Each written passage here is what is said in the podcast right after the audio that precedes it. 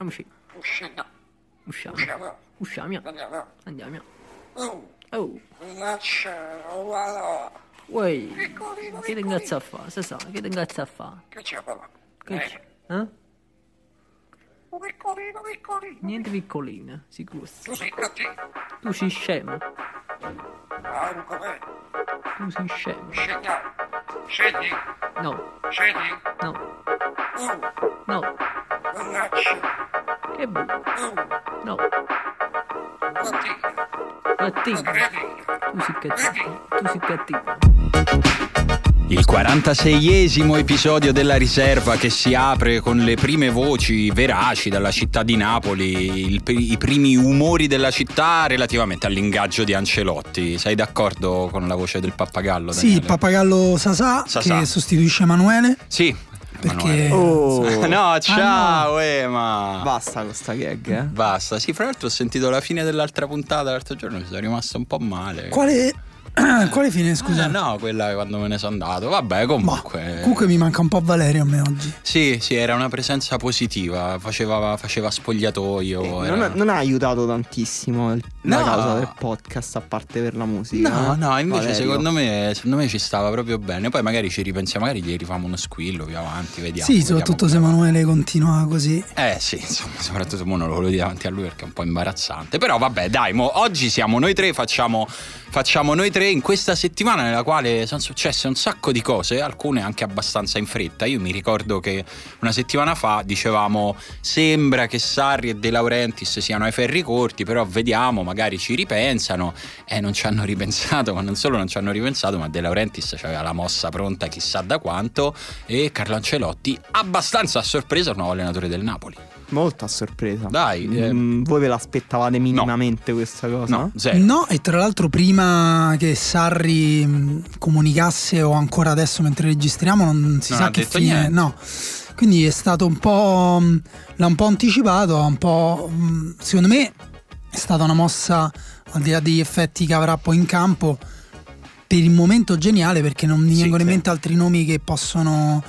eh, che potrebbero aver eh, sostituito nel cuore delle persone, insomma, l'entusiasmo di Sarri. È stato l'unico nome, era l'unico nome che poteva non deludere i napoletani e non renderli immediatamente vedove di Sarri, ma anzi alimentare ulteriormente l'entusiasmo. Sì, io non sono d'accordissimo con questa, mh, diciamo, con la narrazione per cui eh, Sarri eh, non vinceva in Europa o non, non vinceva il campionato, invece Ancelotti è un vincente, anzitutto perché non è che essere vincenti non è... funziona così. No, non è, non è c'hai i punti sopra la testa tipo i giochi a cui giochiamo noi che siamo un po' più I vecchi. giochi vintage. Esatto, i giochi vintage, non gli games, non gli sports, ma mh, cioè, devi, poi devi, devi conquistartelo. Ancelotti è anche vero che questa è la prima squadra che allena che non ha la caratura, diciamo, anche sul piano nazionale di, di- di squadra più forte, diciamo, perché Beh, Bayern di Monaco, sì. Paris Saint Germain, Real Madrid e Napoli, per quanto sia una Chelsea. squadra, Chelsea, per quanto sia una squadra rotatissima sul piano del gioco con alcuni giocatori che secondo me sono di un valore che va oltre anche il, il gioco, nel senso che possono far bene con, con altri allenatori rispetto a Sarri, però diciamo c'è, c'è tanto lavoro da fare e lui tra l'altro nell'ultimo momento a, Monaco non è che fosse sembrato proprio, come dire, brillantissimo. Ma sai, secondo me ci sono una serie di equivoci che si sono subito generati con, eh, con l'ingaggio di Sarri, con l'ingaggio di Ancelotti da parte del Napoli, perché subito si sono iniziati a fare nomi pazzeschi, altisonanti. Nell'ultima settimana abbiamo già sentito accostati al Napoli nomi da Benzema, David Luiz. Sì, 300 milioni in tutto. Esatto, c'è un mercato senza, senza regole, senza, senza limiti. Eh, perché il discorso che ci facciamo giustamente da un po' di anni è che Ancelotti non si muove se non ha garanzie di quel tipo e per la costruzione della rosa e per eh, proprio il proprio ingaggio personale, insomma viaggiava su cifre impossibili per la Serie A. Il punto è che quei ragionamenti secondo me erano giusti eh, finché continuava quel filotto di Ancelotti e finché soprattutto lui è stato molto bravo a capire quale posto giusto si stava per liberare si sganciava in tempo per andare su una panchina che gli garantisse questo tipo di approccio. Eh, secondo me sono cambiate due cose quest'anno. La prima è che è la prima volta da diversi anni che Ancelotti viene da un fallimento. Perché quello del Bayern Monaco non saprei come altro chiamarlo, visto che eh, nel- lui esce dalla squadra, la squadra ricomincia a giocare. C'è stato sicuramente. Sì, l'ha, me- l'ha messa un po' a posto Aikens. eh, Sì, rispetto eh, a- c'è stato sicuramente un, eh, una qualche forma Sì. di ammutinamento, chiamalo come a vuoi. Monaco però- Ancelotti ha fallito proprio nell'aspetto che invece gli viene riconosciuto come la sua principale qualità, cioè la gestione dei grandi campioni, dello spogliatoio, il lato umano. Esatto, e quindi questo eh, non, era, non era mai successo e in più erano un po' di anni che non c'era questa stagnazione, quantomeno a maggio, nel eh, cercare di trovare delle panchine di livello libere. L'unica libera era quella dell'Arsenal quest'anno per il livello Ancelotti, dico, che però evidentemente aveva già deciso di andare su Emery. Sì, E, Mm. e quindi... eh, ma tu mm, pensi che Ancelotti avrebbe comunque voluto alle- continuare? Perché a me sembrava anche proprio. Cioè, Secondo- non è che avesse questo bisogno di No, allenare. bisogno no, però forse voglia sì, nel senso che secondo Sì, me lui, sicuro, sceglie, se no non avrebbe lui sceglie Napoli venendo meno un pochino a, a quelli che sono stati i suoi punti fissi nella scelta delle panchine negli ultimi anni, perché ha... eh, capita in un momento nel quale lui deve un minimo rimettersi in gioco per quanto debba farlo uno che ha vinto tutto e ovunque però quest'anno è stato molto messo in discussione soprattutto in Germania e perché questo probabilmente è il massimo che può trovare in questo momento. E quindi secondo me bisognerebbe anche un po' rimettere in discussione le cose che si danno per assodate quando Ancelotti entra in una squadra. Non è detto che stavolta Ancelotti lo abbia fatto dietro la garanzia di ti compro questo, questo, questo e quest'altro sicuramente vorrà una squadra forte vorrà competere per vincere ma forse leggermente meno rispetto a quello che abbiamo visto negli ultimi anni. Sì, è stata mm, infatti una, una scelta secondo me molto controintuitiva da parte di Ancelotti, come diceva Daniele, non sembrava neanche che, che lui volesse continuare ad allenare ad alti livelli perché forse sembrava un po' saturo eh, e sembrava anche un po' il suo calcio, cioè non sembrava più aver voglia eh, di aggiornarsi in qualche modo, almeno l'esperienza al Bayern Monaco sembrava aver dato un po' questo segnale e anzi sembrava tutto pronto volendo per un suo arrivo in nazionale. Eh, e invece scelta assolutamente anti-intuitiva, però estremamente coraggiosa perché come dici tu, come dice Simone appunto, la, mh, se- col- con la scelta di Napoli Ancelotti si rimette in discussione in maniera davvero radicale, cioè lui rischia... eh, non dico che rischia di. Non, non voglio dire di compromettere l'immagine della carriera perché non è assolutamente Quella così. ce ne vogliono No, 10 è- di è- fallimenti È impossibile. Eh, però, mh, se non altro, di avere un, un finale di carriera magari meno, meno dorato di come sembrava che lui stesso si volesse costruire. Però guarda, allora, mh, è vero che non, non credo che come al solito, e anzi più del solito, il 90% dei nomi fatti dalla stampa siano chiaramente inventati o, o, insomma illusioni, però credo che in qualche modo De Laurentiis abbia convinto Ancelotti del, mh, del progetto, insomma qualche idea concreta ci debba essere, secondo me Ancelotti ha anche pensato effettivamente che come dire, che la, che la squadra cioè deve avere delle idee precise su questa squadra. Non credo che appunto quando vai al Paris Saint Germain, al Real Madrid, al Bayern Monaco, puoi accettare mh, senza chiederti troppo se quella squadra è adatta alle tue idee. E secondo me è anche un po' la ragione per cui poi magari anche Emery non ha funzionato a Parigi, eh, per cui anche Tuchel eh, ha di fronte un compito difficile.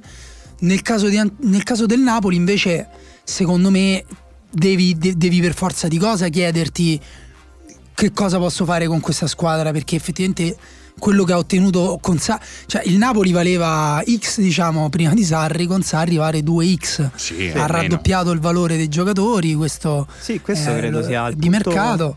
di maggiore interesse, no? Cioè il fatto che Ancelotti in qualche modo promette qualcosa, cioè l'arrivo di Ancelotti promette qualcosa e da qui nasce anche tutto, eh, tu- tutto questo entusiasmo nell'ambiente napoletano. Eh, si dice appunto che Ancelotti possa portare grandi nomi e anche perché di solito Ancelotti arriva proprio nel concludere nelle squadre per concludere quel percorso eh, e per fare quel gradino che L'ultimo manca al miglio. Napoli, no? Eh, lui spesso arriva in squadre che magari hanno anche avuto stagioni molto positive e che non sono mai arrivate a fare, cioè non sono ancora arrivate a fare quell'ultimo salto era così al Paris Saint Germain per, per esempio. Ehm, Sì, sì, anche se lì c'era un cambiamento no. societario talmente grande che si è, si via- Cioè, ecco, è, è interessante il confronto perché lì il Paris Saint-Germain è passato dall'allenatore precedente alla dirigenza, alla proprietà catariota. eh, ha preso poi un professionista internazionale eh, che effettivamente gli ha anche un po' detto come si fanno le cose per competere a quel livello là. Noi abbiamo già accennato in passato ai problemi strutturali del Napoli. Uh, l'altro punto di vista con cui vedere secondo me questa cosa è che tra virgolette, anzi forse più tra parentesi, una parentesi piccola scritta in piccolo, una nota a piedi pagina, è che adesso De Laurentiis non ha più tante scuse. No. Può, ha preso l'unico allenatore a cui non può insegnare come si gestisce la rosa, come ha fatto invece con Sarri. Sì, su- sul quale ha, ha sfruttato un po' il fatto che venisse dalla provincia e quindi eh, Sì, si l'ha trattato sempre avere- come un becero, ma sì, come un miracolato. Sì. come- Grazie per il bel gioco, gli ha detto alla Sì, fine, esatto. dopo come tre Bravo anni. Maurizio, gli Sì, ha detto. Ah, dirà hanno due sette. volte ritoccato il record di punti del Napoli in Serie A. Ma infatti, io, cioè, secondo me, quando si parla di Ancelotti, bisogna partire innanzitutto da, da questo dato che è un po' una cattiveria eh, dialettica metterla in questi termini, però. Eh, Ancelotti con la squadra che c'era eh, quest'anno al Napoli non avrebbe mai fatto gli stessi punti che avrebbe fatto Sarri. Eh, Questo Ne sei così sicuro? sì, io ne sono Io no. totalmente sicuro. Sono totalmente sicuro che Sarri, con l'identità tattica che aveva dato al Napoli, aveva moltiplicato le possibilità e la competitività del Napoli. E se eh, il Napoli vuole quindi fare quest'ultimo gradino che l'arrivo di Ancelotti sembra promettere, serve quello che mh, dicevamo all'inizio di questo intervento, cioè comprare e far fare anche a livello qualitativo e di rosa quel salto al Napoli, altrimenti si rischia veramente, secondo me, la decadenza. Ma guarda, io, io penso che questa è una squadra più forte di come noi la immaginiamo, anche proprio come paradosso per via del gioco che, aveva il gioco di Sari, era così prevalente il gioco che magari noi tendiamo anche un po' a sottovalutare quanto siano forti alcuni giocatori. Sono tendenzialmente d'accordo con te perché, perché Sarri è stato lui il moltiplicatore nel modo in cui ha moltiplicato le qualità del, del Napoli.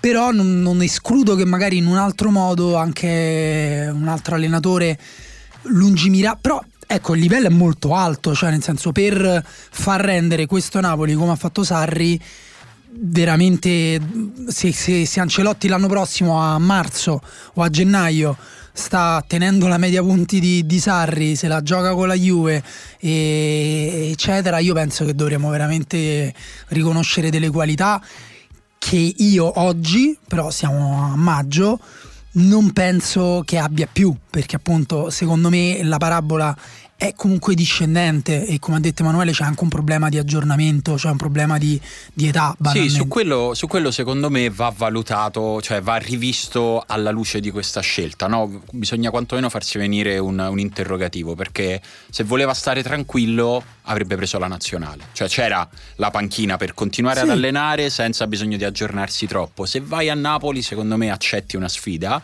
e nell'accettare la sfida, se sei una persona intelligente, e Ancelotti evidentemente lo è, forse sei pronto anche a rimettere in discussione qualcosa, anche proprio vista come è finita l'ultima volta, no? Che la squadra ti ha sconfessato, ha proprio sconfessato i tuoi metodi sì. di allenamento. Secondo me su questo po- potrebbe sorprenderci, non è sicuro, però potrebbe Però succedere. siamo d'accordo che smentirebbe in parte eh, anche l'idea che abbiamo oggi di Ancelotti Sì. come allenatore, Sì, sì. tra l'altro che- Monolitico. Sì, ma anche che è bravissimo ad usare la rosa, i giocatori, a metterli in condizione, che però ha bisogno di lavorare con calma, che fa stare anche a loro agio i giocatori, i grandi giocatori, che ha insegnato anche a Zidane questa gestione positiva del gruppo e quindi non di rivoluzionario che arriva.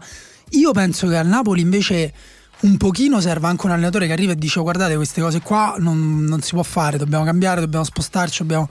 Guarda, io sono d'accordo con te sul fatto che, che credo che questa rosa sia un po' più forte di quella che, che- che questo gioco ci ha fatto pensare, come, come hai detto tu. Eh, cioè, per capirci, io penso che senza tutti e due, ma anche forse solo uno dei due infortuni tra Gulam e Milik, il Napoli avrebbe vinto lo scudetto. Ovviamente non c'è la controprova, però eh, la, mia, la mia impressione è che abbia pagato tantissimo. Uno Sì, per la forza intrinseca di, di Milik, che è un attaccante attaccante forte che segna un sacco di gol, l'altra per il valore tattico di, di Gulam che abbiamo visto quanto ha tolto alla manovra del Napoli nel momento in cui è venuto a mancare per due volte, poi c'è stata anche la, la ricaduta. Il punto è che su questo, sul valore della rosa, adesso pende un grande punto interrogativo perché adesso non ci si può non chiedere che cosa ci vuole fare Ancelotti con questa rosa, se avrà un approccio conservativo, eh, ma lì bisogna capire poi in che misura puoi essere conservativo nel momento in cui vai a fare una proposta diversa di gioco. Eh, tu dici mi tengo i giocatori forti e li faccio giocare in un altro modo oppure se decide di vendere uno o due pezzi pregiati per portarsi acquisti di peso. Questo secondo me è il grande Sì, interrogativo. eh, se- secondo me eh, la- il valore della rosa del Napoli eh, è legato anche al problema attuale della rosa del Napoli, nel senso che Sarri ha moltiplicato il valore dei giocatori grazie al gioco e adesso eh, il Napoli è arrivato, la rosa del Napoli è arrivata un po' a un limite d'espansione per i parametri che il Napoli stesso si è dato, per tutta la questione diciamo le altre volte sui diritti d'immagine, sul tetto del monte ingaggi. Eh, ci sono molte situazioni che il Napoli eh, dovrà risolvere. ehm, penso a Koulibaly, penso a Mertens, penso a Giorginio.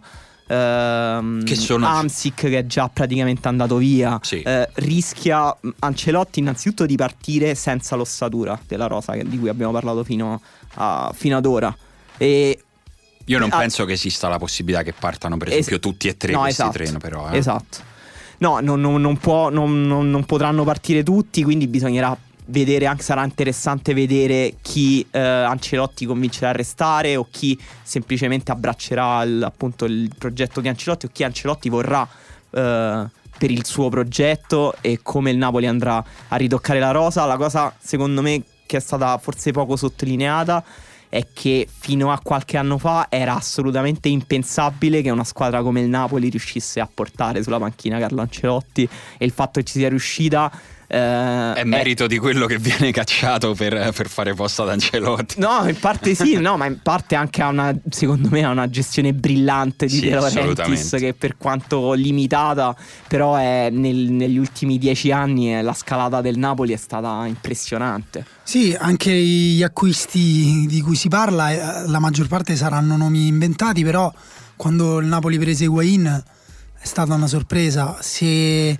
replicasse un acquisto di questo tipo, come ad esempio Benzema. si fa il nome di Benzema, sarebbe... saremmo tutti molto meno sorpresi sarebbe anzi un, uno No, sbocco naturale no? Sì, oddio, sarebbe, non so quanto naturale per- sempre per il discorso economico più che altro. ingaggi, ok. Però ehm, sarebbe sì, non sarebbe neanche così sorprendente e confermerebbe invece quelle ambizioni. Il problema secondo me è che non, non- non è secondo me una- non è possibile vincere con una gestione faccio due o tre cambi, ho preso un allenatore ottimo gestore, eh, intelligente, esperto, eh, vinco, perché dall'altra parte è una concorrenza incredibilmente agguerrita, parlo della Juventus, ma parlo anche della Roma, parlo dell'Inter, parlo della Lazio, se riuscirà a tenere i pezzi più pregiati o a rinnovarsi ancora una volta, parlo del Milan che prima o poi vorrà tornare competitivo, della Fiorentina che ha messo giù le basi a una squadra molto giovane, un allenatore eh, estremamente connotato. In Italia Ancelotti viene a giocarsela anche da un punto di vista tattico con alcune eccellenze, diciamo, poi lo sappiamo dove stanno i migliori dei migliori, no? In, eh, su, su un'isola. Sì. Però eh, ti viene a giocare anche questo in Italia e la cosa interessante sarà anche vedere se dalla base che ha dato Sarri di gioco a Napoli, questo gioco associativo, la formazione dei triangoli in fascia, ehm, una difesa molto peculiare con il terzino che si stacca, i tre che vanno in area, Giorginio che fa quel gioco che può fare solo play- da- se gioca da playmaker in un centrocampo a tre, quindi già basta cambiare e mettere il centrocampo a due Sì. e diventa veramente divertente vedere se questo pesce sa volare dal quarto piano. Sì, ad esempio Ancelotti al Bayern Monaco la prima cosa che ha fatto è stata smantellare tutto l'impianto posizionale di Guardiola e sarà interessante vedere se farà lo stesso al Napoli. Eh sì, perché si, si- ritrova a operare su una situazione simile, quantomeno assimilabile come, come visione del, del calcio, no? Poi nei particolari ovviamente eh, Sarri e Guardiola hanno tante diversità, però è, è un parallelo molto interessante questo che fai, perché si ritrova di nuovo in un posto dove dice ok, qua sono tutti innamorati di quanto siete belli, preso- però che volete fare? Volete preso- essere belli o volete vincere. Ah, volete vincere essendo belli? E che palle. Ha preso il posto di Mourinho al Real Madrid, il posto di Guardiola al Bayern di Monaco, adesso il posto di Sarri. È, c'è anche è affascinante vedere Ancelotti come questa specie di Mr. Wolf vero. che arriva dopo che il casino l'ha fatto l'artista, arriva, Sì, mette è a posto i pennelli di Sì, Picasso. anche se lì al Bayern Monaco ha, ha- ha cambiato anche cose che erano forse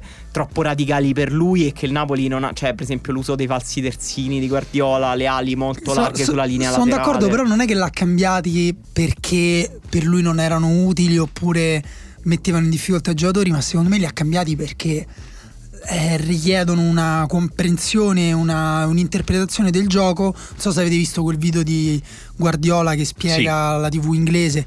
Eh, lì capisci che non è che Guardiola dà i compitini con i movimenti e li lega con gli elastici in campo e possono fare solo il movimento da una zolla all'altra del campo. E- devi allenare i tuoi, i tuoi giocatori proprio con le idee, devi far pensare quel tipo di calcio. E, e non- e Ancelotti è evidente che non pensa quel tipo di calcio là. Quindi, e però invece gli uomini di Sarri hanno avuto bisogno fino ad oggi di giocare, di vivere e di pensare un certo tipo di calcio. Sarà secondo me estremamente interessante. Sì, E, da e- morire. E spero e, e credo che comunque, dato che parliamo di un allenatore di grande livello, credo che difficilmente parleremo comunque di un fallimento totale. No, Eh, no, no, fallimento, cioè Credo che dipende da che cosa intendiamo per fallimento, insomma. No, d- sicuramente qualche giornale il paragone sarà all'ordine del giorno e alla prima sconfitta, alla prima...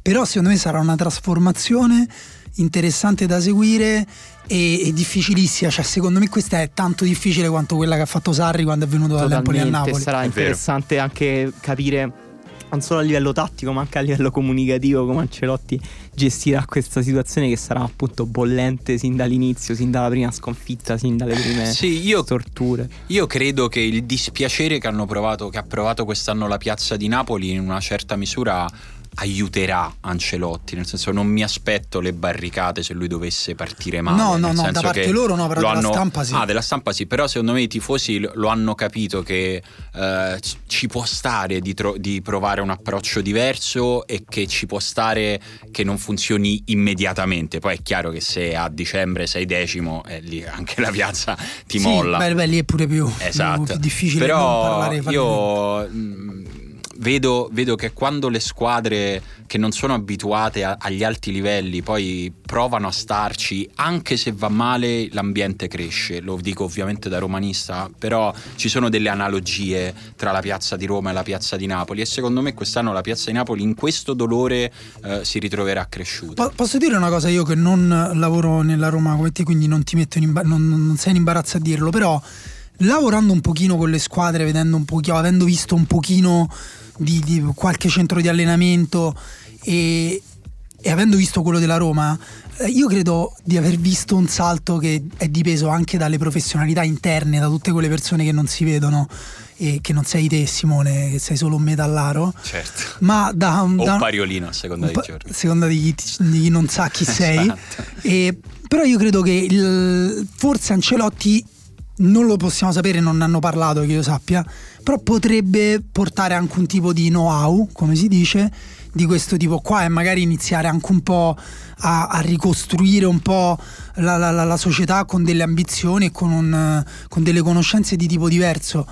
Mm, secondo me al Napoli serve anche quel tipo lì di salto. Non, non- non non conosco nessuno che lavora nel Napoli, non so nulla di come funziona il Napoli, però eh, No, però che. trasmette l'idea di una società che ancora non si è sincronizzata col livello della squadra. Mentre la Roma ha avuto Sì. un po' il problema opposto per qualche anno, di una società che si era già strutturata a un livello delle più grandi e la squadra però faticava a essere a livello della società e quest'anno più o meno invece si sono pareggiate, diciamo.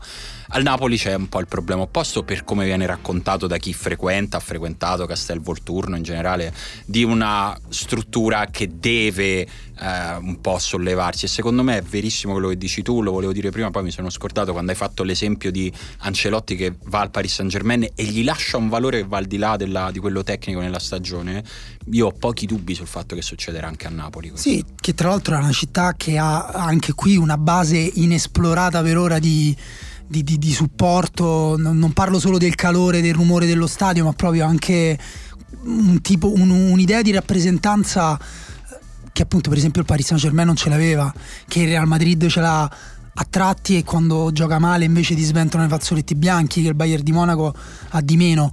Quindi insomma secondo me se, se il pubblico di Napoli riuscisse a co- continuasse perché lo sta facendo adesso a immedesimarsi in Ancelotti nella sua professionalità qui parliamo di una crescita sportiva di una città intera eh, che insomma può veramente lasciare tanto anche nei prossimi anni. Però invece dobbiamo abituarci a salutare Sarri, mi sa. cioè Eh no, non Viene- non viene più al podcast. No, non c'è più in Serie A. Cioè, sembra Ah, beh, che beh. andrà a allenare. questo non è detto magari Sarri riparte Sembra che boh, andrà a allenare al Chelsea. Cioè, sembra che Al l'accordo Sassuolo. col Chelsea sia vicino. Dopo che era- sembrava vicino invece l'accordo con lo Zenit. Comunque. Sembra che Comunque faremo a meno della, della grande connotazione tattica che Sarri dà. Sarri al Chelsea Ah, sarebbe secondo me è un punto interrogativo grande quanto quello che abbiamo detto fino adesso. Sì, sì, eh. forse anche di più Forse perché di più, sì. tra l'altro lì si va a innestare, da un punto di vista tattico si va a innestare su un gioco codificato quanto il suo ma su criteri diversi.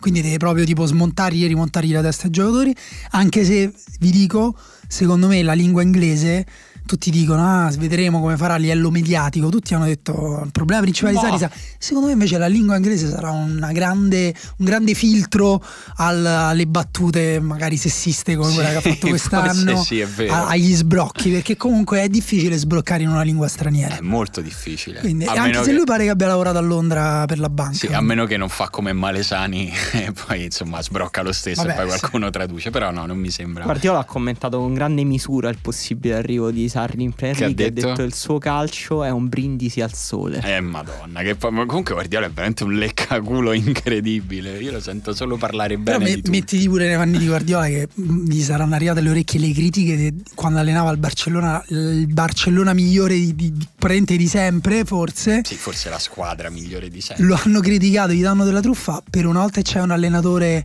che corrisponde un po' alle sue idee Sì, no, è e- e vero. però- lì, deve, e lì deve fare proprio deve fare lobby Cioè, È vero, è Sì, vero. però siccome eh, lui poi elogia sempre tutti e tutto, cioè tutte le no, io squadre, non, non tutti è che l'abbia sentito dire grandissime cose su alcuni allenatori No, no, però, però- alcuni no, però sono però- molte le squadre che lui ha già elogiato e poi quando deve elogiare il Napoli che è evidentemente una squadra che lui sta a cuore anche per le Certo. ragioni che dici tu Deve il rilanciare tiro. tantissimo non so che cosa farà stai dicendo che c'è un po' di razzismo? No. questo sole lo collega al No, meridione No, però se- eh, secondo me è vero che Questa cosa- rilancerà sempre di più. Tu pensa Adesso al prossimo. mi ci hai fatto pensare, però Pensa al prossimo essere. City Chelsea, lui che in conferenza stampa dovrà dire vedere Sarri è meglio, di- meglio che scopare, cioè dovrà rilanciare tantissimo. Sì. No, ma io vorrei vincesse. Diamo i tre punti alla Esatto, Chelsea. Esatto. No, Comunque, sarà, sarà difficile anche perché mh, anche Sarri ha dimostrato una rigidità quest'anno a livello tattico, a livello di scelta di uomini.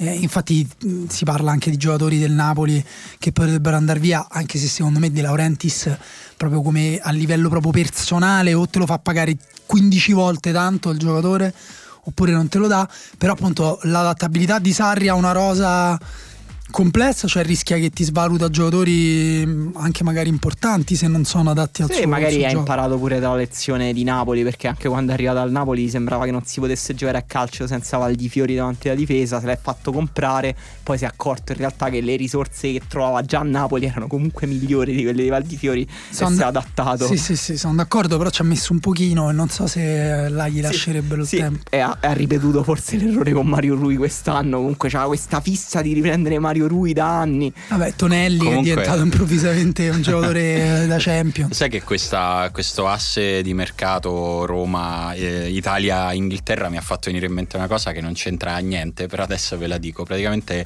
quando sono andato ad Anfield per Liverpool Roma, a fine partita un ragazzo mi è venuto, un ragazzo, un tifoso di Liverpool, mi è venuto sotto col cellulare acceso in modalità stories e mi e voleva che commentassimo insieme la partita e io insomma non è, non è che avessi proprio gli voglia. hai detto che noi per fare il podcast ti diamo 150 euro a Sì. volta. No, ma più che altro in quel momento veramente non c'è cifra eh, più che altro e quindi lì per lì l'ho, l'ho tipo mandato a quel paese così. Poi dopo abbiamo, lui gli ho detto posa sto cellulare e parliamo. Eh, abbiamo fatto pace e insomma ci siamo scritti qualche volta dopo, dopo quella volta e lui dopo la finale di Champions mi ha scritto facciamo, lo faresti lo scambio Alisson-Salah? Perché evidentemente io non gli ho risposto risposto. Però questo era per dire che la finale di Champions ha lasciato dei segni piuttosto netti nella- Nell'animo. nell'animo dei tifosi del Liverpool. Che se- Mazza che gancio complesso che hai fatto, Simone. Eh, no, però Bravo. giuro che mi è Personale poi, mente. Molto personale. personale, bello, mi è piaciuto molto. Eh, ragazzi, qua è successo. L'altra cosa che è successa, Eh sì, dopo il, non- non- il Milan che eh, è andato dopo andiamo anche su quello. alla dai. commissione, vabbè sì, no, ma in realtà lì non c'è niente da dire perché non lo sappiamo.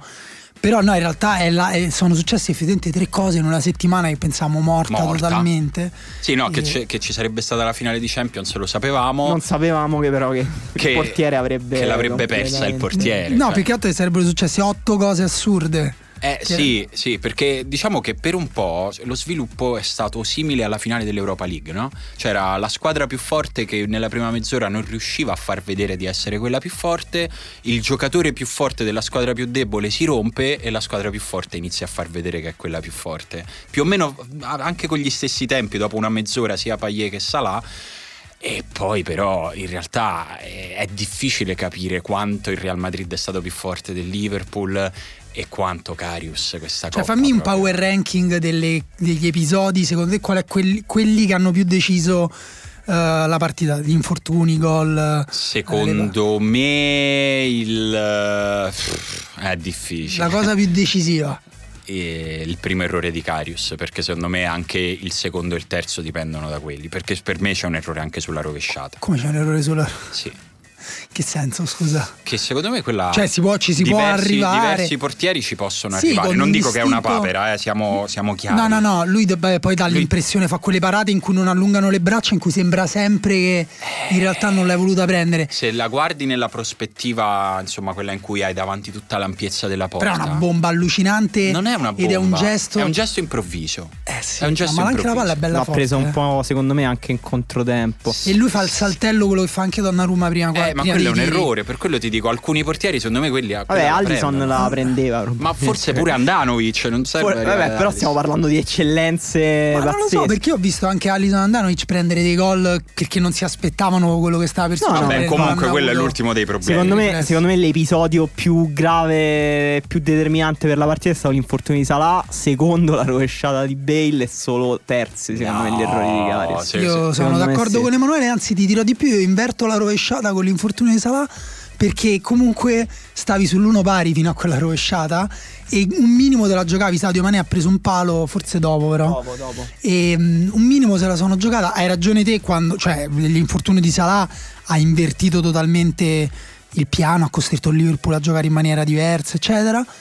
Però è vero pure che appunto una finale che si gioca sugli episodi, se l'episodio che la fa girare a tuo favore Eh sì, però inizialmente senza, l'errore- senza un gol regalato Però quello l'hai recuperato, Eh, quello l'hai eh, recuperato, eh, dai. Quello secondo me la- l'avevano Però- recuperato. eh, Però, ragazzi, sono più che altro hai- tu hai regalato due gol in una finale che hai perso 3 a 1. Però pure il terzo gol, no? Non voglio dire che il tiro di Bale. me ne vado, eh. No, ma vado non- via. No, Addosa le parole perché mi tolgo le cuffie e me ne vado. Questo garantismo del cazzo, basta. no, io, io solo, io solo dirti, no? Tu quante volte hai visto un giocatore Guarda, tirare una bomba da 40 allontanando. da 50 Ma non è metri? una bomba, basta metterci i pugni, cazzo. Sì, sì, ok, c'è l'errore, però sei di fronte ad un pezzo di realtà che, tu, che secondo me Carius lì, mentre la palla arriva, dice ma perché a me? Perché, perché No, proprio... No, no, non è, non è una bomba tiri? e tra l'altro No, lui il fa... tiro il terzo. Non è una bomba, è un tiro, Mazza, Prende dai. incredibilmente la porta da centrocampo. Non è centrocampo, saranno Poco dopo. 35 metri. È un tiro Eh. verso la porta che tutti i portieri respingono con i pugni. Sì, sì, ma lui Tutti all'inizio lui mette le mani per andare con i pugni, poi cambia Poi idea, cambia idea, secondo e me. Però è lo stesso è identico errore che lui fa sullo 0-0 ad Anfield su un tiro di Kolarov. Sì, e la evidentemente- sulla traversa. Perché ovviamente, Sì, vabbè. sì, sì. È verissimo. Carius è un giocatore che ha una forbice enorme tra quando è sano di mente e quando invece è insicuro. Tra quando, è, tra quando si sente bene e quando è insicuro. Sicuramente sul terzo gol era probabilmente.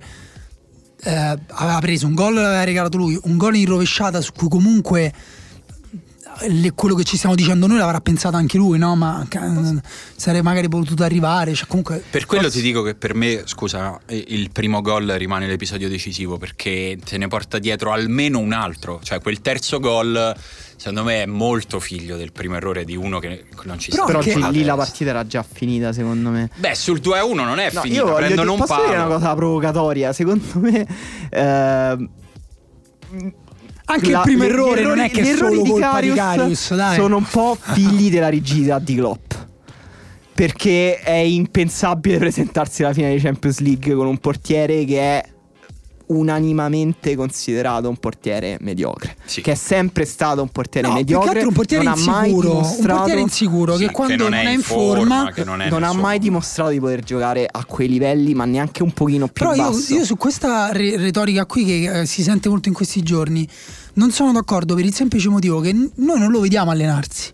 Quindi non sappiamo bene perché, perché Klopp abbia scelto Però eh, Questa è, sempre, questa è sempre una, No, una però sui, sui, por- sui portieri No, è però è evidente Oggi che leggo- Karius giochi perché gioca meglio con i piedi, lo disse anche Klopp eh, in conferenza. Sì, per carità, però non è che Klopp è così scemo che dice metto in porta un terzino al posto di, di No, però no, ha, ha deciso di fidarsi Cioè- di un portiere eh, perché aveva dei valori che insomma sono, che lui ritiene importanti invece di andare sul mercato la scorsa estate e prendere un portiere un pochino più affidabile. Guarda, anzitutto Mignole fino a due anni fa era comunque considerato uno dei portieri migliori al mondo, sì, poi insomma c'era sempre Courtois davanti in nazionale, però appunto si diceva addirittura eh, il Belgio che ha due grandissimi portieri, poi Mignolet sparito totalmente dai radar.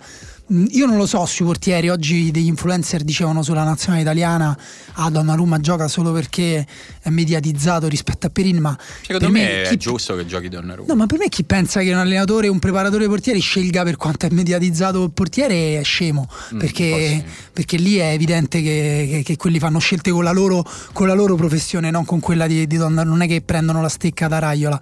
E questo per Donnarumma, ma lo stesso vale per eh, Car- Karius e Mignolet. Però per Carius, eh, cioè, da, quanto- da quando si diceva tutte le squadre devono provare a tirare da fuori perché Carius e effettivamente Sì. è andata sempre bene alle squadre Eh, che hanno tirato però col da senno di fuori poi, con dai, col senno- col senno di poi cioè, Karius ha giocato anche cioè ha giocato Qua- poche qua partite stai buone facendo, stai facendo il gioco di, di Simone. No, però, però no, in realtà No, la no, cosa, che volevo, la cosa che volevo Ah. dire era in realtà che la prima eh, mezz'ora della partita è stata eh, completamente diversa rispetto ai restanti 60 minuti e eh, diciamo l'infortunio di Salah tra l'altro ha mostrato una fragilità del Liverpool che sinceramente è impressionante. Eh no, questo più che altro Eh. è, è sistemico perché va bene, uno- molti dicono la sfortuna, la fortuna del Real Madrid e si infortuna Salah, però se una squadra che arriva in finale è una Sì, squadra esatto. fatta di 11 giocatori e che se, si rompe- se se ne rompe uno, quello che entra è neanche lontanamente... Sì, è, è così lontano che ti costringe a mutare proprio la tua strategia di gioco. Poi è vero che ci sono giocatori eccezionali, come Posso dire una di cosa, perché su questa cosa sono stato tirato in ballo più volte negli ultimi mesi. Vorrei fare chiarezza. Vai. Visto che un, un Oh. ragazzo ci ha scritto un messaggio proprio accorato. Ho detto, ok, forse Vai, è questo- arrivato il momento questo- di, beh, di potremmo parlarne. mettere la cornice intorno a Simone che parla con la Esatto. musichetta. Allora, la gag che eh, Klopp è un bluff che ormai porta avanti da sei mesi eh, è nata su una base. La, la Qual base era? Io non mi ricordo. No, non l'ho mai detta. La, la base, cioè, mi è venuto di dirlo così scherzando. E la base è che io penso che Klopp sia un po' sopravvalutato per via del suo grande appeal mediatico. Punto. Penso Ok. che sia un, un allenatore bravo, un pochino sopra- sopravvalutato, cioè nel senso che a parità di bravura, e lo metto nel, nel cerchio de- di quelli molto bravi, eh, a parità di bravura con altri, lui, di lui venga sempre un po' più sottolineato perché è uno che Però si quando fai queste- questo tipo di esempi, mi devi portare degli esempi di allenatori meno. eh, con meno appeal mediatico di Klopp, che però Emery. secondo te sono bravi uguali. Emery, secondo te? Emery però a Paris Saint Germain è andato male forte. Mm, sì, eh, secondo me il Paris Saint Germain è, cioè nel senso, è proprio difficile valutare un allenatore e ormai anche un giocatore che gioca nel Paris Saint Germain perché Sì, sì, giochi questo- in un ecosistema diverso dal calcio europeo e poi ti, ti trovi a confrontarti a un certo punto col calcio europeo e non è facile fare quello switch però insomma al di là, al di, là di questo penso San che Paoli. Forse. Bielsa, questi... Eh, vabbè, però Bielsa è un altro che pure ha tutta una parte di mistica. Che...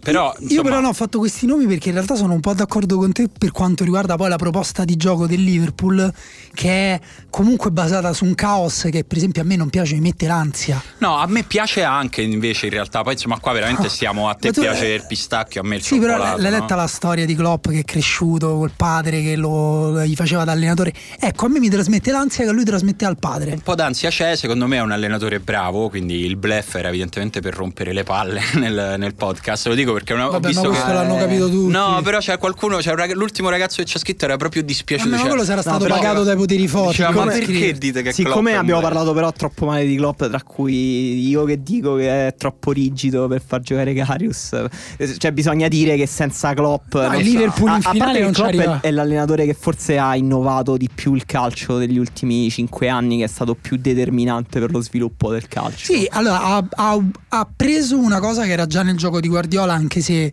non se ne parlava mai perché si parlava del tiki-taka e basta. Però ha preso la parte del pressing e l'ha portata a delle conseguenze estreme come tutti i tedeschi, no scherzo. L'ha portata effettivamente a- in primo piano, diciamo, cioè non è più il recupero palla per poi costruire la propria azione, ma è il recupero costante di palla per prendere l'avversario disordinato.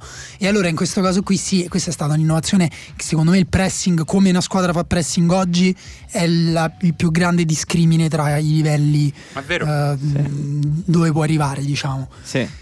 Però eh, anche io non penso che il Liverpool non sarebbe mai arrivato a questo livello senza Klopp. Anche perché è un costruttore di squadre, nel senso non è che Salah l'ha vinto alla lotteria, No, Sadio Mané eh, l'ha trovato per strada. la differenza di rendimento di, di Salah nel giro di un anno. Esatto, da- insomma, esatto. eh, non, non può essere solo. Anche il campionato. Non può essere non solo il giocatore che si sveglia o solo la differenza di campionato. Eh, Klopp è stato fondamentale nel liberare tutto il potenziale offensivo che esisteva in Salah, anche decidendo di annullare il suo potenziale difensivo. Ha detto tu fai solo questo, che è una scommessa forte e lui l'ha vinta. Sì, sì, sì, totalmente. Ma parlando proprio del- della finale, perché poi appunto eh, i demeriti di Klopp, i meriti di Klopp, però qua va anche detta che ok, l'infortunio di Salah, ok, le papere di Carius, ok, anche il gesto tecnico eh, estemporaneo, però questa è una squadra, il Real Madrid, che trova ogni volta una soluzione diversa. Ehm, se volete possiamo dire che è un caso che eh, due portieri hanno, hanno vinto in semifinale e in finale per due grossi errori del portiere sotto pressione. Però un pochino di merito va anche dato Certo. alla pressione del, del Real. Certo. Eh, possiamo dire che appunto il gesto di Bale è estemporaneo, però quattro partite fa hai avuto il gesto estemporaneo di un altro giocatore. L'avete In- visto che è successo esattamente allo stesso minuto? Stesso minuto, sì. Sto scrivendo un pezzo, leggetelo tutti, mettete like. Va bene. eh, perché se no Commenta, like e chi- condividi, Se no piango. Va bene. Sì. No, in realtà sì, no, è una cosa assurda, ma anche il, col tiro di Marcelo di sinistro, capitato per caso al limite dell'area contro il Bayern di Monaco. Cioè, eh, ok, non sarà una squadra che ti dà non fa sempre lo stesso gol, non ti dà l'impressione di avere le idee chiarissime su come fare gol, però ehm, è messa in condizione da un allenatore e ha i giocatori in grado di trovare sempre la soluzione migliore per vincere le partite Sì, e controllarle anche. Eh sì, e lì secondo me c'è la- il gigantesco talento di Zidane che è uno capace a tenere insieme un gruppo ormai per tre anni pieno di gente che può decidere da sola la partita. Già Sì, solo anche- questo anche, è- mh, però anche a, a, mh, sce- fare delle piccole scelte tattiche che Certo, poi si, poi rive- si rivelano decisive come notava Fabio Barcellona oggi sull'analisi dell'ultimo uomo il lavoro di Casemiro che ha Le- fatto su- leggete e condividete. su Firmino, cioè eh, Zidane è riuscito a, a, ehm, concentrandosi su eh, Firmino a togliere completamente eh, dal gioco uno degli elementi più importanti per la Tra rifinitura l'altro, e per qu- le transizioni. Quando c'era ancora Salah, Firmino da- gli è riuscito a dare una bellissima palla in profondità, ma la copertura del Real Madrid dimostra che lo sapevano che l'avevano preparata, l'avevano pensata. Però vi faccio una domanda prima Vai. di chiudere eh, a casa con le chiavi. Ehm, Sergio Ramos, Sì, il fallo. sì, Ehm, allora io ho una teoria. vai. Nel senso, allora, anzitutto io avendo giocato e, e Simone può testimoniare che sono bendato perché ho subito un brutto fallo da un mio compagno in una partita, non dico che, ha fatto- non dico che è giusto eh, neanche dare la gomitatina a Carius, non so se hai visto quel video. No, quella, quella- non l'ho vista. Si vede un video in cui lui su un'azione tipo una punizione continua la corsa, va addosso a Carius, allarga il gomito e lo prende forse in testa. Eh, lì c'è un momento, è chiaro, è evidente a tutti, un momento in cui può lasciare il braccio di Salah. E invece no, lo tiene e se lo porta con sé. Non dico che è giusto, dico però che fanno parte del calcio da sempre, dico che se i difensori potessero fare ogni partita un fallo di questo tipo a Salah, Salah non avrebbe giocato una partita quest'anno, È vero. perché dopo 20 minuti avrebbe sempre dato un difensore che, la- che l'avrebbe eh, spezzato in due. E, eh, e dico che secondo me, anche se sempre in questo modo intangibile, brutto, sporco, che, ehm, che poi ci sono tante cose visibili invece di cui parlare di Sergio Ramos, come copre lo spazio, l'incredibile forza e lettura dello spazio che ha. eh, però anche quello dimostra comunque una, una forza di un giocatore, una motivazione, una mentalità, un- una, una rabbia anche agonistica, perché poi ripeto, Anche una malizia, una capacità di lavorare sul- Sì. sulle zone grigie. poi non credo lo volesse infortunare, ma neanche No, non minimamente penso, proprio... Non penso non- che ci fosse volontarietà di Penso fare che lì magari lui sia un po' darwiniano, cioè tipo io ti porto giù poi se ti fai Poi male, vediamo che Eh, succede. sì, sì. Secondo me è semplicemente il classico giocatore che se lo fa per la tua squadra impazzisci, se sei fuori dal contesto del tifo non puoi non dire ogni tanto così è un po' troppo, più che altro non tanto a lui perché lui deve giocare a quel livello, la sua performance è su quel livello là, il punto è che gli arbitri ogni tanto non dovrebbero fargliele passare. Sì, giù. anche se lì l'arbitro che doveva fare? Beh, non è stato neanche ammonito lui per quella cosa. Eh, però era difficile valutare. Anche... Beh, secondo me è un intervento eh, scomposto. Ma tu live anche. avresti visto il braccio ter- trattenuto a terra? Non so- eh, sarei disonesto a dirlo adesso, però io non faccio l'arbitro della finale. No, lo so, però io per dirti non mi ero accorto, cioè per me proprio, Mm. boh, era, sembrava un fallo normalissimo. Poi sì, nei replay si vede che si tiene la mano sotto. Eh, eccetera. non lo so, cioè nel senso, no, ti dico. Però devo- ammoni- ammettiamo ammonito, comunque non è che cambia. No, eh, però eh, insomma vanno. Cioè, se l'arbitro vede una cosa così, secondo me va, va sanzionata e poi magari non dà la gomitatina a Carius, non lo so, nel senso. eh, però Sì, sì, secondo me fa parte del suo, del suo essere un difensore fortissimo. Forse gliene passano qualcuna di, di troppo perché è un difensore fortissimo del Real Madrid, semplicemente. Senti, fermiamoci un attimo. Abbiamo fatto tre quarti d'ora dritti, dritti, dritti, dritti. È l'ora di andare a mangiare un buon dì e poi torniamo perché questa Che è puntata offerta da Buon Dì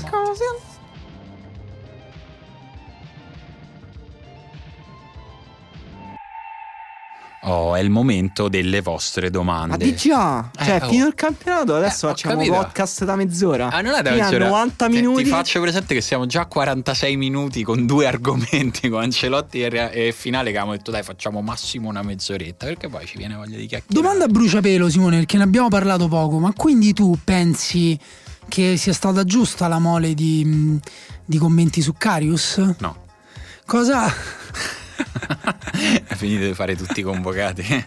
No, no, in realtà, no, in realtà non avevamo toccato quella, quelle- quelle- quella nota lì, però eh, Il fatto- ha fatto venire fuori tanta, tanta Lo- per- tan- tanto lo marciume. schifo, lo schifo. Tanto la- marciume. Tanto ormai Simone, basta. quindi Carius è una super pippa oppure è È uno come portiere più noi che va forte. abbracciato e Sì, compagno? esatto, esatto. Io devo dire che mi ha molto colpito l'immagine di nessuno del Liverpool che va a dargli un abbraccio. Quello è stato Vero. proprio brutale, anche per finta, anche solo per le telecamere. Un giocatore.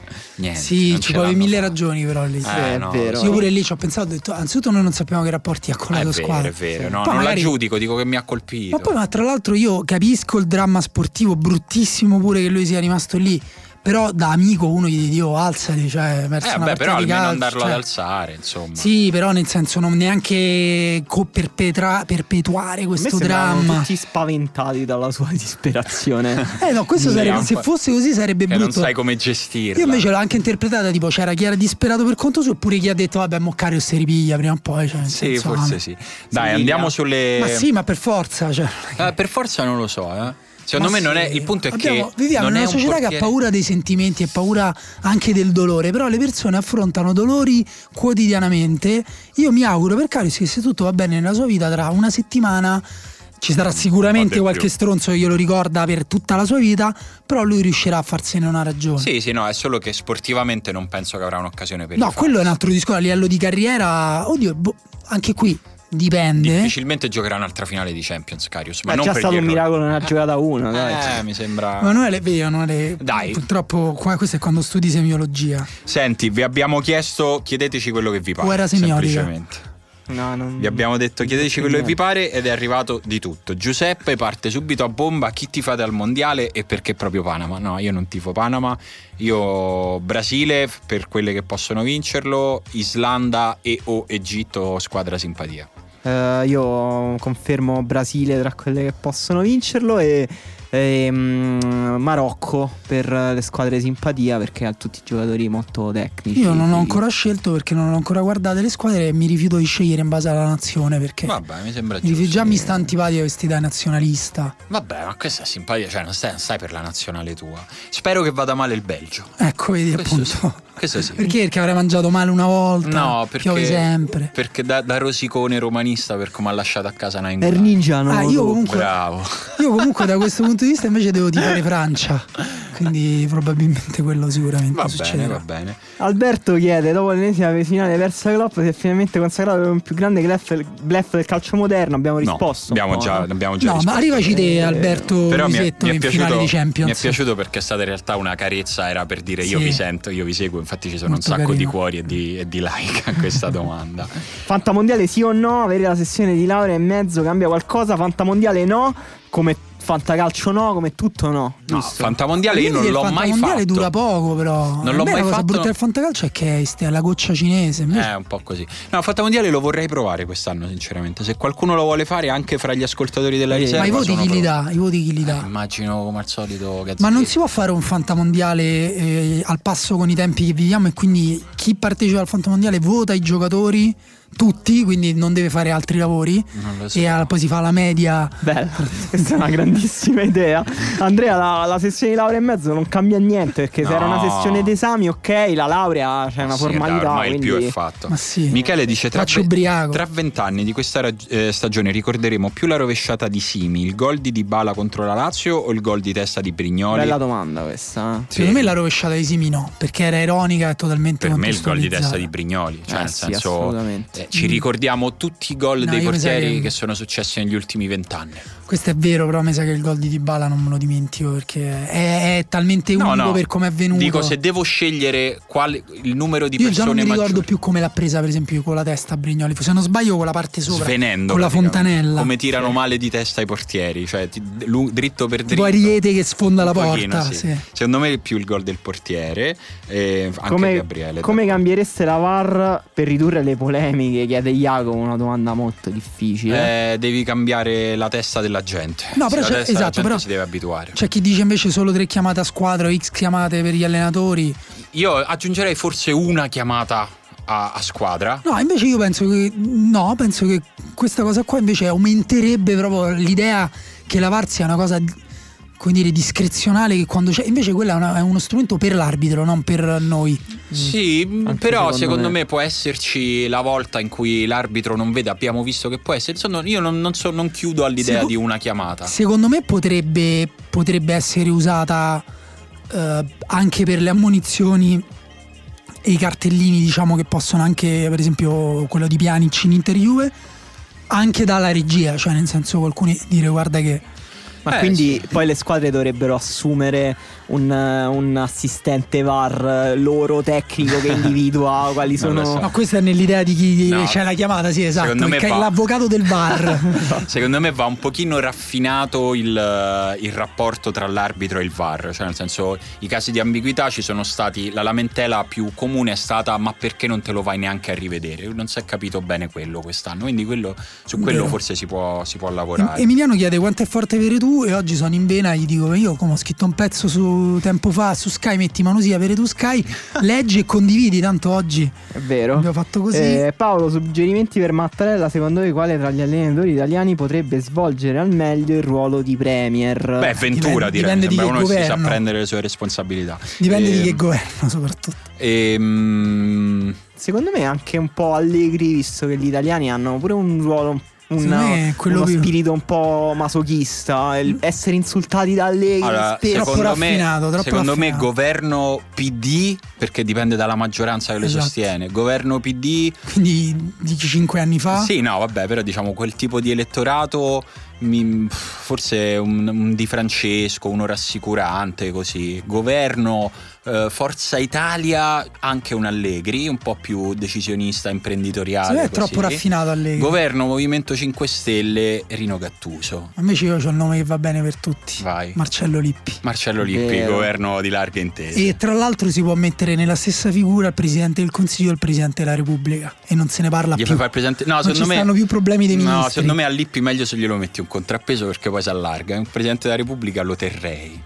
Potreste raccontarci prestazioni individuali ai vostri calcetti peggiori di quelle viste sabato sera? Chi è? Vedi che carino Alessio che non dice, non nomina la prestazione Ok. singola. Eh, di sì, Kiev. tutte perché non siamo mai stati calciatori Io, professionisti. io ho ricominciato a giocare poco tempo fa dopo un- una sosta piuttosto lunga e la mia squadra ha giocato bene, io ero in panchina perché ero freddo, sono entrato negli ultimi minuti, perdevamo di un gol, mi sono buttato in avanti dalla difesa, eh, un tiro di un compagno ribattuto, mi arriva a pochi metri dalla porta, ho preso il palo. Eh sì, ma io pure se devo pensare alla prima cosa che mi viene in mente è un gol mangiato in una semifinale di un torneo a porta completamente vuota, tirato alto. Eh, Davide ci chiede la ricetta della carbonara passo per passo. No, non me va Davide, posso, posso essere Ma sincero. poi io sono un po'. Io sono contro. Mi sa che l'abbiamo già Sì, detta sì, questa contro cosa. l'ortodossia Ecco, delle quindi ricette. fatela come vi pare. la Fatela come, carbonara. come vi pare, ti posso dire a gusto mio, secondo me meno cose ci metti e più è buona, ma per il gusto mio. Ma a cioè, gusto mio costa 8 euro, ma vattela magna fuori. Anche, però no, a me piace farla, io mi diverto a farla, però secondo me non caricare, non mettere cipolla, non mettere aglio è buona col sapore delle cose sue. Vabbè, questo sì. Sto Eh, gusto mio. Di appassionarmi al basket americano. Da dove posso iniziare? Fratello. Simone lo dice. Amico mio. Vabbè, da E- queste finali, dai. Dalle finali, nel Eh, senso sì. io le uniche volte in cui mi sono appassionato erano le finali. diciamo Prima la sono- saga LeBron contro Sì. Golden State. Quella di due è- anni fa a me mi ha... Quella che poi ha... È un buon pass per entrare Sì, a. in- Magari si può, leggere, si può leggere un bel libro, a me viene in mente Dream Team. Sì, è vero, l'ho letto. E Giacomo E dice Sergio ciò- Ramos sì o ci fa abbiamo risposto Raffaele tatticamente cosa deve aspettare il Napoli Ancelotti abbiamo, Abbiamo- un po' risposto anche se è impossibile saperlo tempo. Andrea è appropriato definire Isai uno sgabello in quanto non dotato di un minimo di tecnica e capace di giocare solo risponda no No. Eh, Matteo sono l'unico che non odia Sergio Ramos In- Ehm, No, io ti ho detto, l'approccio è quello lì, non riesco a essere obiettivo perché se fosse un giocatore della mia squadra lo amerei alla follia, quindi devo essere onesto. No, odiare poi non. Ripeto, secondo me c'è bisogno proprio di darsi tutti una grande calmata. Cioè, odiare è una parola. un po' ambiziosa sì. Sì, cioè, soprattutto per un giocatore del Real Madrid. Cioè, boh, non so, come odiare Ridge di Beautiful. Lelia Dani è davvero il commen- miglior commentatore tecnico della storia della telecronaca italiana. Che cosa lo rende tale? Per No. la storia della telecronaca mi sembra un No. po' troppo. Forse attualmente è il mio preferito. Posso Possiamo, dire, possiamo dire una cosa positiva e una cosa negativa. Eh, volendo. no, una cosa io- per cui potrebbe essere. Io credo che non, ci- migliore non una- si possano dire cose negative sulla sua preparazione, nel senso è evidentemente uno bravo a far passare dei concetti al livello giusto per eh, il pubblico medio, quindi su quello niente da dire. A me ogni tanto, ogni tanto lo trovo un po' invadente, ogni tanto si mangia un po' la partita, lo trovo molto bravo nel commento post, perché lì puoi andare in serenità. Durante la partita secondo me ogni tanto dovrebbe lasciare un po' più spazio al commento, alla cronaca vera e A propria. me piace perché esprime sempre dei concetti che pensa ed elabora a differenza della maggior parte delle persone in tv e poi si traspare moltissimo la sua pan- passione mi sembra genuina. Comunque, Esatto. se posso fare il nome del mio preferito, che secondo me era una buona sintesi fra cronaca e commento pensato e soprattutto sulla base di una preparazione incredibile, per me è Stefano Bizzotto.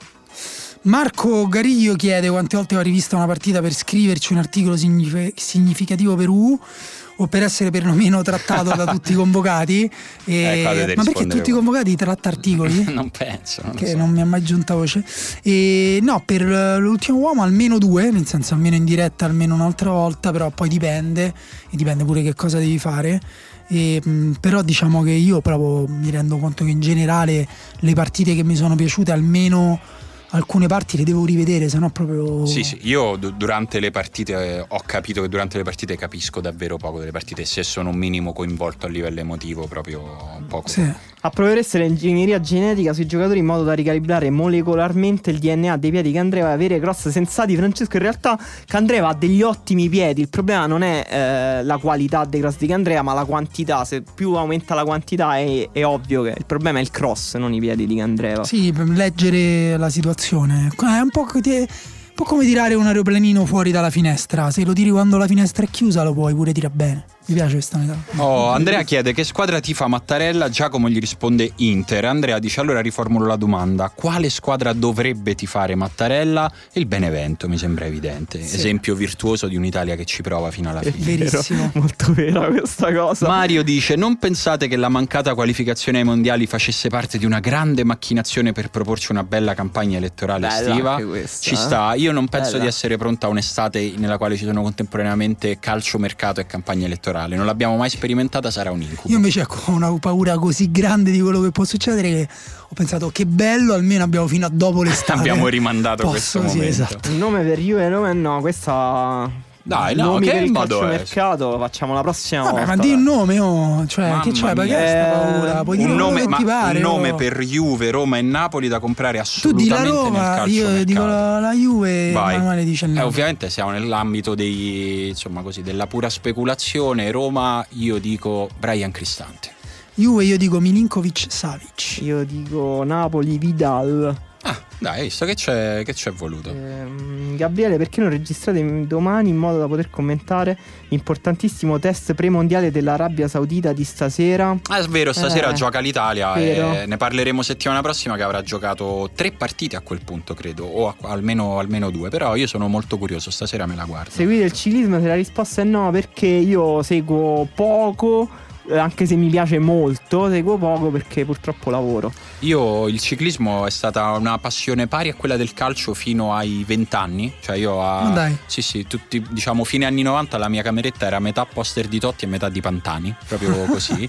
e poi la Sai, sono livelli di nerdaggine di Simone sempre più Uno profondi. dopo l'altro. Molto bello questo tuo lato. e però Sei un poi mi è proprio di Photoshop molto complesso. mi è proprio passato tutto perché a un certo punto non sapevi più se stavi tifando per una cosa che succedeva davvero se era successa in laboratorio. Ah, quindi tu sei, di- sei disilluso, come Eh, sì. d'altra parte qualcuno che invece non segue più il calcio dice "Ah, troppi soldi. perché pensa, eh, a me sulla- sul ciclismo mi ha dato una mazzata terribile. Io invece questa cosa. semplicemente non sono stato educato, nel senso Io mio padre lo seguiva, però mio padre non era una persona che mi educava. A me mi ha educato mio nonno e mi era rimasta Eh questa sì, grande ma credo passione. quella sia una grande cosa. Invece, per esempio, mi è rimasto il tennis perché uno zio giocava a Eh, tennis. funziona, funziona così. Dave mi chiede dove è spendibile la laurea in semiotica, in che campo è più spendibile comunicazione direi- e pubblicità. Io direi Diciamo questo. giornalismo sportivo. tu sei un virtuoso esempio di come. Ma sei sicuro non fosse semiologia, Ema? Mm, no, Pietro fa una sicuro. domanda insidiosa. Eh, che è proprio rivolta a te, mi sa. Eh? Perché se un ciclista fa cose impressionanti si urla al doping, mentre se LeBron James ha quei numeri nessuno pensa al doping, ma esaltano tutti la prestazione sportiva? Eh, è vero, nel ciclismo i casi sono molto numerosi, ma lo sono anche i controlli. Il punto è che io credo che siano altrettanto numerosi i controlli nell'NBA. Non penso che ci siano partite nelle quali eh, vado a sensazione. eh, se qualcuno se dico una cazzata me lo dite nella prossima puntata, mi correggo. Ma credo che nell'NBA ci siano i controlli, ci sono in tutti gli sport, gli sport No, professionistici. Credo in sport come il ciclismo, dove ci sono stati dei casi rilevanti, siano più alti, come ad Sì, eh, esempio ma se la sono per meritata, insomma, il fatto No, ma non è, non è mica una punizione, è una cosa che in teoria garantisce la pulizia del- de- dello sport, quindi è una cosa che immagino qualsiasi appassionato sia più che a favore di vedere controlli doping eh, seri, ferrei e difficili. Secondo me quello che dice lui è più un discorso culturale, cioè Secondo me c'è una differenza, E- è che nel, nel ciclismo troppo spesso è successo che ci si sia accorti troppo tardi che delle imprese sportive erano sporche. Cioè, guardiamo il caso di Armstrong, secondo me è una cosa che ha dato una mazzata totale al ciclismo perché ci ci è voluto tantissimo a scoprire una cosa gigantesca. Io non ricordo precedenti in altri sport nei quali qualcuno si è dopato per anni e, e ce ne si è accorti ha dopo scritto anni. un libro. Posso dire invece la mia? Secondo me perché non c'è la palla. Perché anche se nel ciclismo c'è tanta tecnica e tanta tattica, l'osservatore comune lo vede come puro sforzo fisico, pura resistenza, Beh, un in salita. così, Beh, un po' che- anche così, però credo che in realtà ci siano dei livelli di fatica e di, e di sforzo che vanno oltre il tuo corpo può farlo, vanno proprio... Francesco No, ha un'idea. Francesco ha un'idea per venirci. Non so, io, io fatico a fare quattro piani di scala a piedi. Sì, a voglia. Io ogni volta che veniamo a registrare il podcast muoio. Non so andare in bici, sono andato una volta in bici in montagna, in salita, mi si alzava la ruota davanti, anzi se qualcuno ha un consiglio da darmi su come fare... Magna di Ah, più. E poi c'è un altro problema in bici, che se io guardo di lato, vado da quel lato con la bici, sono caduto in un fiume. Eh, sempre in quella stessa Tra cosa. l'altro ti succede pure in motorino, mi sembra. No, non è vero. no. Francesco dice: Se legalizzassimo il doping, creiamo una classifica a parte per l'equipe medica di ogni squadra e ci si sfida nella categoria costruttori come in Formula 1. In realtà c'è un- c'è- c'era l'idea di, di legalizzare La categoria costruttori mi fa tanto parte, di doping, parte del doping, ma credo che lì ci Eh, sia una perché questione proprio di... c'è una storia veramente Sì, secolare punto di doping, premiamolo c'è chi è così una bravo, cultura certo. importante delle bombe. Sì. Però Senti, credo che chi eh, ama quello sport non lo immagina. No, direi di no. Francesco invece ci chiede qual è la nostra, già che stiamo in tema di altri sport, qual è la nostra visione sugli sports. Sugli e-sports. Se ne seguiamo qualcuno. Ehm, io più o meno mi ci approccio come approccio alla trap. Non giudico perché ho capito che non è per me. Eh, mi ha proprio già saltato come generazione. Quindi a me non diverto. Non Hai mai capisco. guardato su YouTube i video di game? Sì, di ho guardato qualcosa proprio per non sentirmi vecchio, ma mi sono sentito vecchio perché ho detto, è proprio, cioè, non mi coinvolge. Le non mi- partite di FIFA, per esempio. mi annoiano, mi annoia proprio tanto, non, non riesco a farmelo piacere, però non avrei, se, se tu dici cosa ne pensereste se li vedesse alle Olimpiadi, non mi strapperei i capelli, perché No. evidentemente per, per qualcuno c'è un valore, per- è solo che non c'è... non No, il ce valore, il valore per me si riconosce anche da chi non è, cioè è facile riconoscere Sì, anche sì, senza sì, essere sì. appassionato. Però a me annoia. Igor dice: Il calcio italiano si merita il sorriso di Vincenzo Montella. Su che panchina finirà quest'anno? Ma quale sorriso? È sarcastico, forse. Montella gli sono No, venute il suo- più rughe in un no, anno. lui intende quel periodo in cui il Milan perdeva sempre e sorrideva. Montella è andato molto antipatico ai, ai tifosi del Milan dicevano sempre con sto sorriso, ti vogliamo vedere arrabbiato una volta ogni tanto. Eh sì, Vero. forse. Però anche quella cosa è molto italiana, quindi sì, ce lo meritiamo. Comunque sì, Montella è un allenatore secondo me migliore della metà degli allenatori che stanno ora in Serie A, quindi sì. una Bella questa guarda. domanda di Damiani, in una cafonissima classifica all time dove posizionereste Iniesta? Uh, eh, allora, secondo me la, la classifica proprio fatta con i vabbè, gradini eh, primo, secondo, bisognerebbe capire terzo gli altri. è impossibile. Ti posso dire, per essere un minimo ragionevole, che lo metto nel gruppo dei 10 più forti di sempre, o quantomeno dei 10 più forti del calcio moderno. Io faccio fatica a mettere nella stessa classifica Pelé e Ronaldo, Sì. secondo me non ha senso. Se contiamo da, da Maradona in poi, da Cruyff in poi, facciamo così, nei primi 10 Iniesta per me ci sta, però anche qui siamo già nel gusto, secondo me.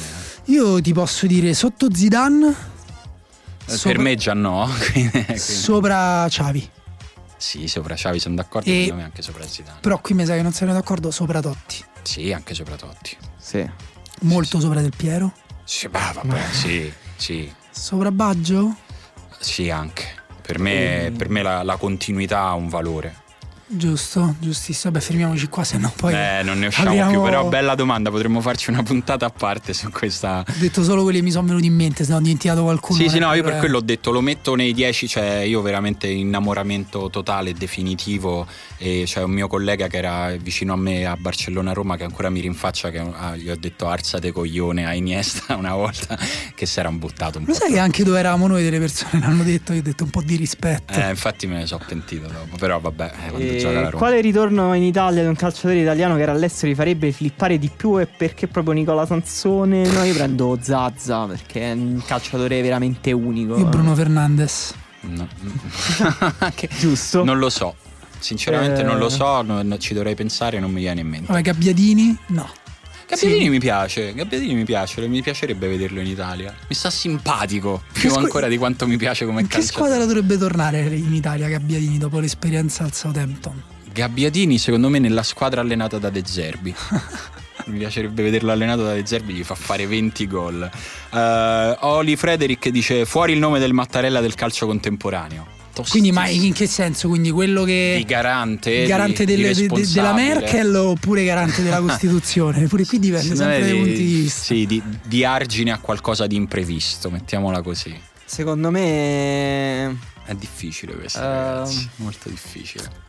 Ci pensiamo, glielo diciamo tra Guarda, un po'. secondo me James Pallotta. Perché? boh, per quella, per quella volta che ha rinfacciato a, Al a Milan. Fassone di aver speso troppo. Eh, cioè, quello gli ha pure risposto. è solo uno, sì, sì. Ehm, non lo so, secondo voi c'è la possibilità che Mancini faccia naturalizzare Yaya Touré e Felipe Melo per dare la fisicità a centrocampo che lui solitamente cerca nelle proprie squadre? Forse lo vorrebbe. Lo E comunque ha chiamato Mandragora, che è un po' quell'idea lì, secondo me. Sì, forse un po', un po' sì.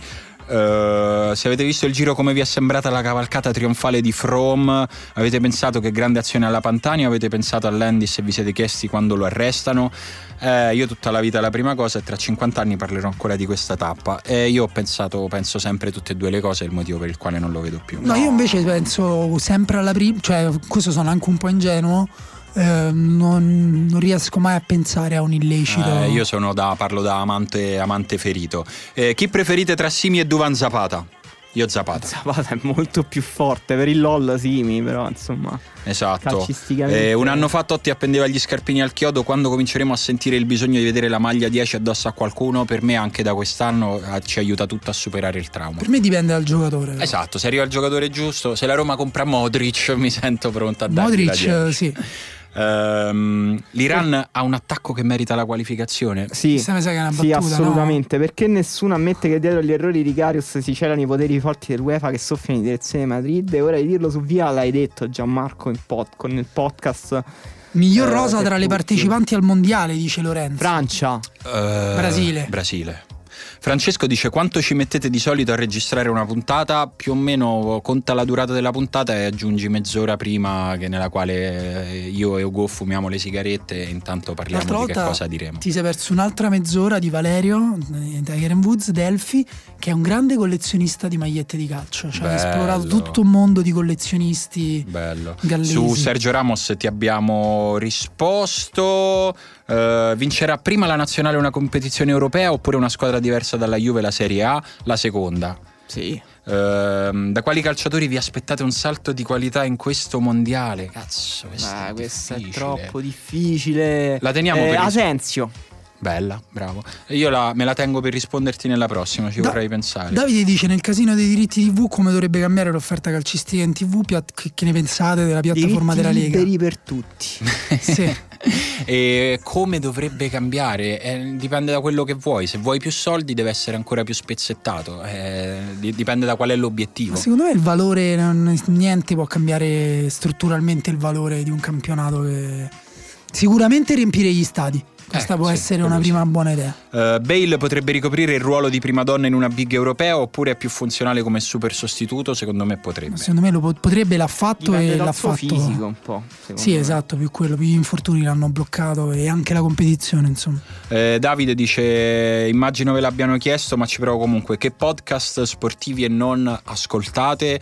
Io ascolto quasi tutti i podcast sull'astronautica e l'esplorazione spaziale. Poi ascolto Song Exploder, che ve l'ho già raccontato che cos'è.